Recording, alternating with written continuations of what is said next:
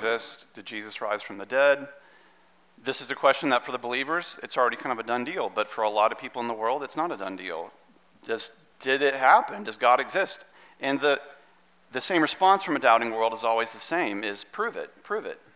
If everyone could see it, if everyone could have the same evidence, if everyone could see what the disciples saw, what Mary saw, they saw Jesus rise from the dead, they saw his arms, they saw his holes, they, they saw him eat food in front of them.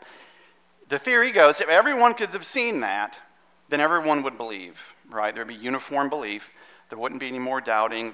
It would be a better world. Everyone would believe in God.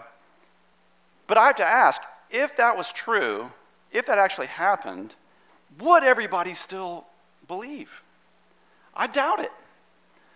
Because thousands of people saw Jesus alive. They saw him do miracles. They saw him raise the dead. They saw him cast out demons. They saw him heal blind people, turn water into wine, multiply food to feed five thousand people. I mean, you can go on and on. Thousands of people tangibly interacted with this man and the miracles he did, and they still didn't believe. Even after in Matthew chapter twenty-eight, Jesus is resurrected, it, Matthew records that some of them still doubted. So I don't think widespread evidence is what will convince the world, not in the sense that we would think of it. Because maybe God's answer to helping people believe and have faith is doubt. Now stick with me here. That God can, in a sense, leverage doubt to draw us to himself. He can, because doubt forces you to ask the questions, is it worth it and is it true? Doubt makes you ask those questions honestly. Is this worth it? Is it worth my time and my energy and my resources, who I am as a person? And is it true? Did it happen? And if if the answer to those questions is yes, then our lives are transformed. It's it's a It's a watershed moment because doubt makes you ask those questions. Could God use doubts in people's lives to draw us to himself? In the Bible, God asks many people questions in the midst of their doubt. Over and over again, you see God interacting with people in the Old Testament and the New Testament. It's the same God. God doesn't change. And you see the same sort of questioning come up. Jesus does it too. Over and over again. In fact, God is drawing us, he's drawing these people to himself, but he's not making up their minds for them. They have free will, they can choose what they want to do with it. But he still asks the question, various questions. Things like, in the middle of their doubt, the first question God ever asked people is in Genesis chapter three, actually. It's the first question recorded, God asking a question. And the question is, where are you? To Adam and Eve in the Garden of Eden. He asked that question. Now, before the fall, God didn't have to ask that question. But Adam and Eve at this point have eaten of the tree of knowledge. They know good from evil. They know faith from doubt. They know closeness with God to not closeness with God. They know shame now. They know guilt now. And what do they do? They cover themselves. They hide. And God says, where are you? Now, God, it's not physical hide and seek. God knows where they are. But he's saying, your hearts are far from me. And maybe God is asking them, where are you? Not because he doesn't know where they are, but because he wants them to know where he is. Where are you? Where are you? To a desperately hopeless Moses in Exodus chapter fourteen, Moses is overwhelmed by the people of Israel, their demands. They're lost in the desert. He's on his face before God, crying out to God. And God asks Moses a question, why are you crying out to me? And then he goes on to tell him, go do this and this. Why are you just wasting your time crying out to me? But he doesn't tell Moses what to do. He asks him a question in his doubt, in his crisis, really. To a scared Elijah in First Kings nineteen, who is hiding in a cave from his enemies. He's running. He, he's doubting that God's going to do what he said he was going to do. And what does God say to Elijah? What are you doing here, Elijah? In his doubt, he's drawing near to him. To a doubtful Ezekiel, who's looking out on a vision of a field of dry bones. He asks Ezekiel, can these bones live, son of man? And to a sorrowful and questioning Mary at the empty tomb. She's doubting. She she can't find the body of the, the man that she follows and loves. Where is his body? I need to help Jesus. He's gone. Jesus asks her, woman, why are you crying? Why are you crying? See, in their doubts, God gave them a question, and then God lets them answer it. God doesn't provide ultimate, complete, total evidence in the sense that we would think of it for carte blanche belief, but he does offer choice. He does offer free will. And implicit in choice is doubt. But also implicit in choice and free will is faith and hope and love and joy and the ability to know those things. But without doubt, can you even have faith? I think they're both are going to be present in this world as long as we are alive on planet Earth. You will have faith and you will have doubt. And you can also have knowledge, which I'll get to in a moment. But doubt is an integral part of faith. Some of the strongest Christians I've ever met are people that truly, truly doubted. I mean, look at someone like C S Lewis, who was a professed atheist, and he came around to be one of the greatest Christian thinkers in history by the influence of J R R Tolkien, who helped convince him otherwise. So some of the strongest doubters can be some of the strongest people of faith and Christ followers you've ever met. But without the journey, without the struggle, without the, the back and forth and the questions and the wondering, is this worth it? And is this true? Without the honest inquiry, is there a reward at the end? But God says repeatedly in the Bible, if we seek him, we will find him. Jeremiah twenty-nine thirteen, God promises us, you will seek me and find me when you search for me with all your heart. And if we do that, we'll realize all along that when we thought our hearts were far from God, our shame and our guilt was cutting us off from God, God in fact was pursuing you even further in your doubts. But doubts abound today, maybe more than ever in our culture, in our, especially in our country. Just recently, the Gallup Company uh, revealed, released a poll every year about church attendance, and for the first time in U S history, less than the majority of adults attend uh, church, synagogue, or a temple in a week. forty-seven percent of adults said they go to church. We might think, oh, that sounds pretty good, but it's down twenty points from where it was twenty years ago. And I'm, I think I think I'm, I'm a millennial. I'm not sure. Maybe I'm Gen X. I'm right on that line. But um, uh, thirty-one percent of millennials uh, say uh, they have n- no religious affiliation. Like, at least they're being honest. I, I respect that. Instead of just checking Christian. thirty-three percent of Gen Z said they have no religious affiliation. Doubt abounds in our culture. They have asked, is this worth it, and is it true? I mean, if they've even asked, and if they have asked, they've said, no, it's not worth it. It's not true. But for people to say there's no God, like the clip showed in the movie Contact, if you're going to say there's no God, that would surmise that you possess all available knowledge, that you have the ability to know all things that can be known, and so therefore there is no God. You can't, you can't say that because no one has all knowledge. No one knows everything. So there's really no such thing as a true atheist.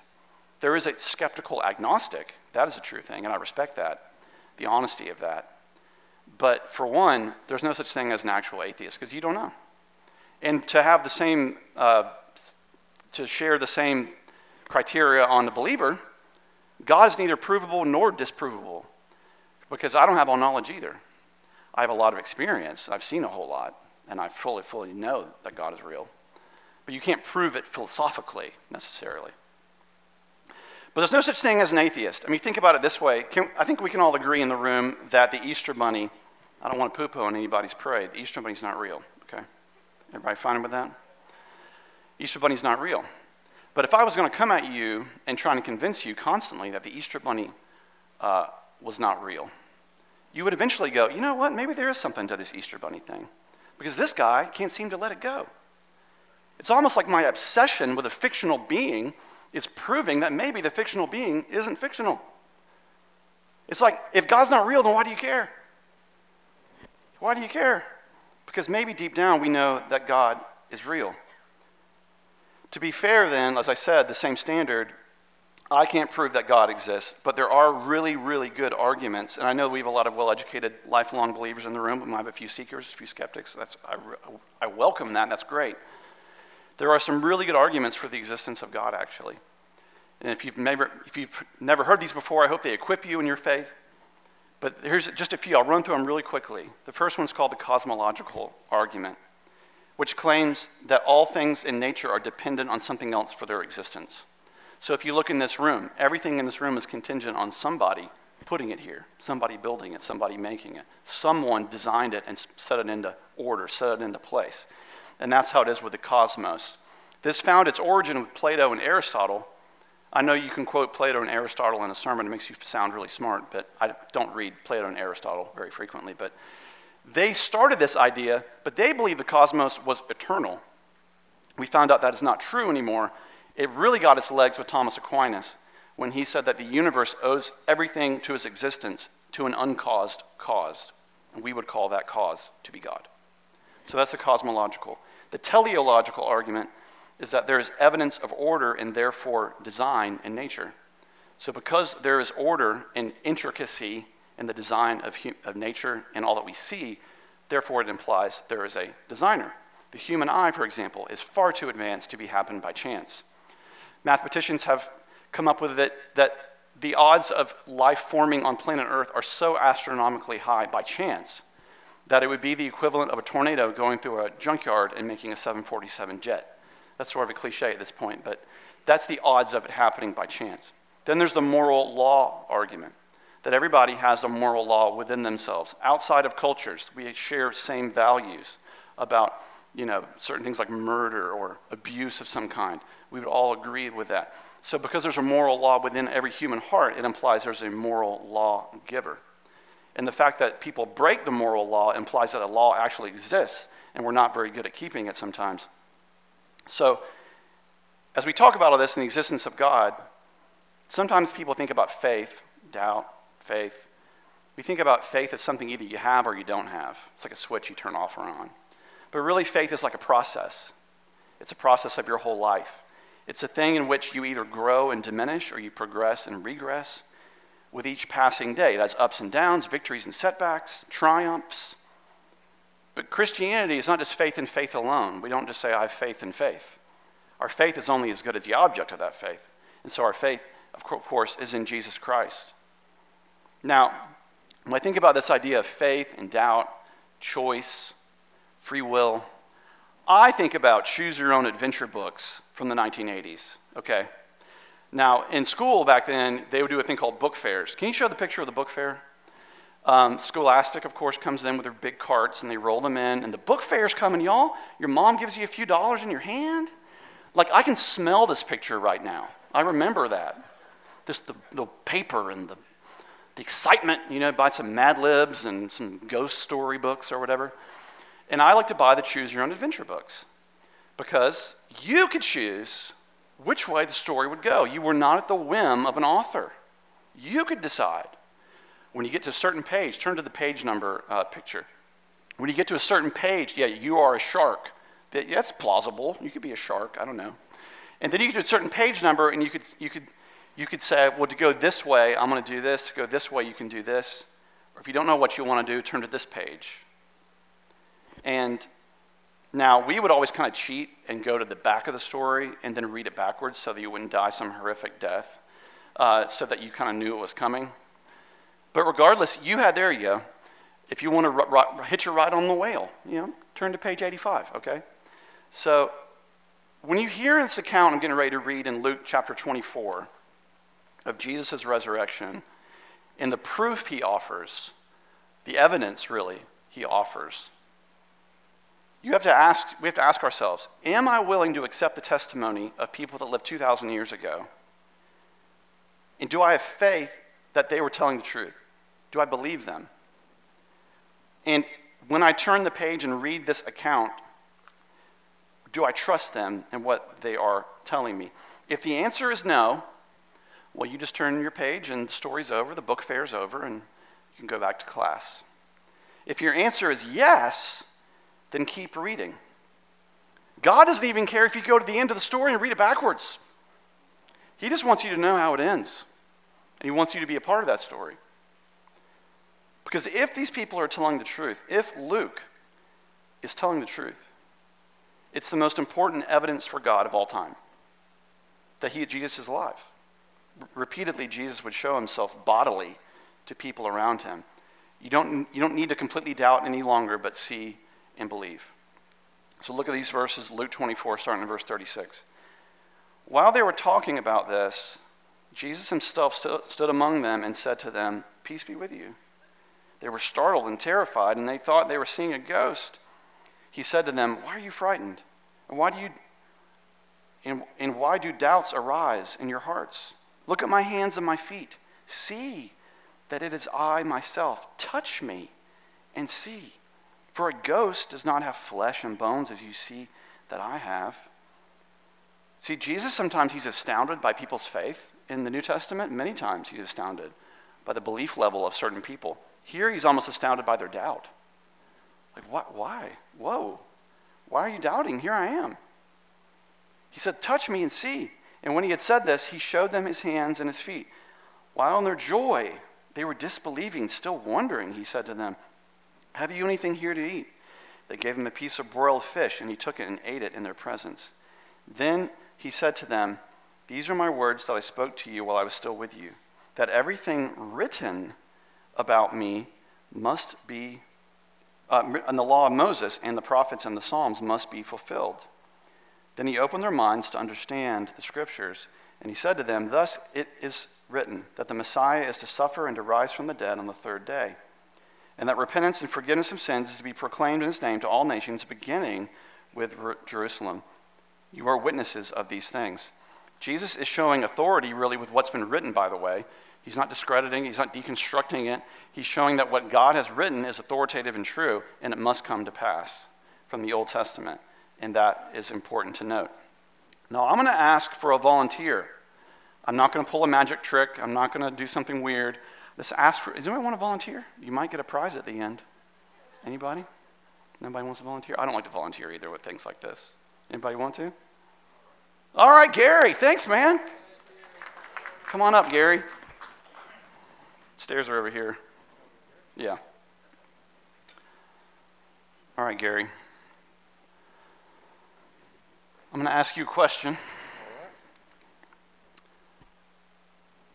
I have a five dollar bill in my hand. Let me stand in the light so I look better. There we go. I have a five dollar bill in my hand, and I'm about to destroy your faith in a good way. Do you believe I have a five dollar bill in my hand? Well, I believe it's possible. You believe it's possible? Okay. The reason I'm saying I could be destroying your faith is because now you know that I do indeed have a five dollar bill in my hand, right? Yep. You see the money, you don't need faith anymore. Faith is required when you have doubts. But we don't know when you don't know for sure. But when you have knowledge, faith is no more. Now you know, right? Yep. You don't say, well, I don't know if you had five dollars. But now you know.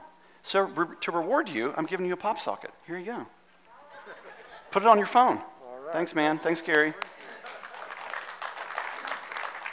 It's a real difference between faith and knowledge. Faith's important, but a, you're like, I'm going to boast in the Lord here, not in myself, but it comes a point in your life where you've seen God do so many things. It's not just faith anymore.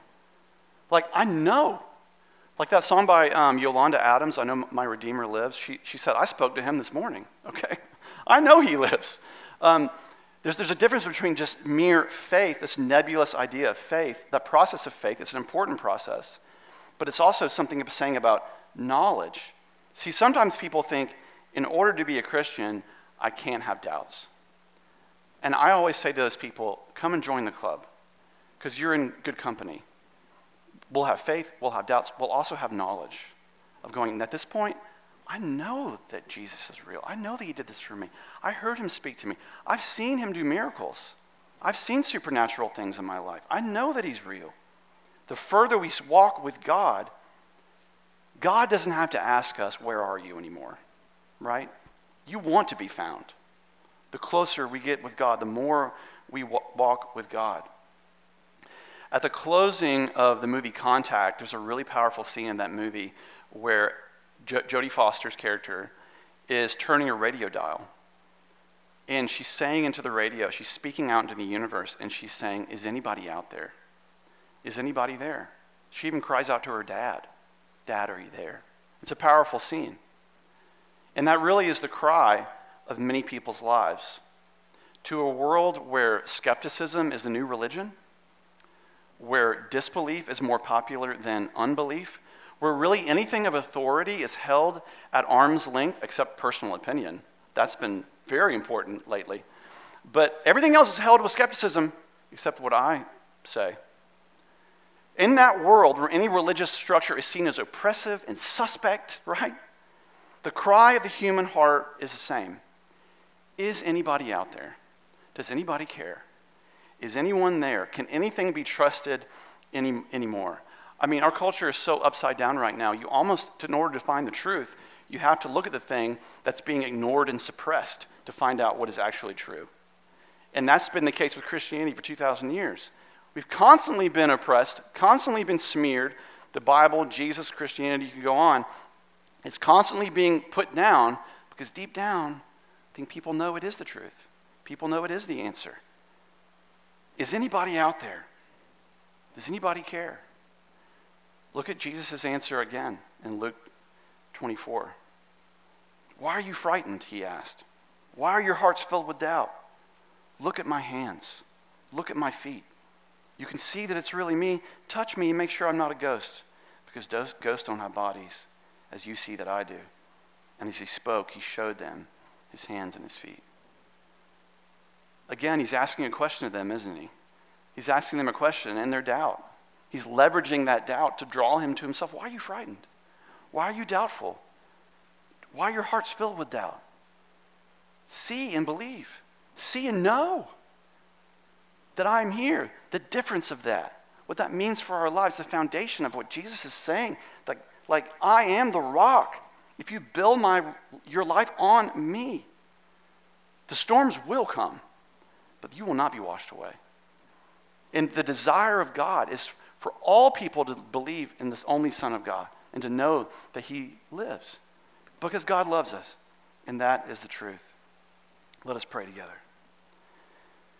Lord, we thank you that you draw near to us all the time, and particularly in our doubts. When things don't make sense, we don't know what we're supposed to be doing. Thank you, God, that you're patient with us, that you love us through and through. And I pray over anybody here and now that maybe is in a place of heavy doubt, a place of heavy um, confusion. And Lord, your answer to them and to us is the same as it was two thousand years ago. Here I am. Touch me and see. Taste and see that the Lord is good. And know that the, there's peace when we do that.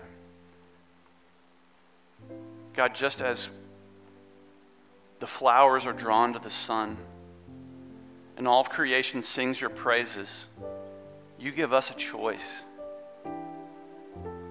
You give us free will and volition. You cry out, where are you? Then we can decide how we want to answer that. Thank you, God, that you draw near to us. You don't give up on us. You seek us out when we're hiding in our shame and our guilt. You don't let us go. God, you're worthy of all praise. We join with the host of heaven as we sing your praises now.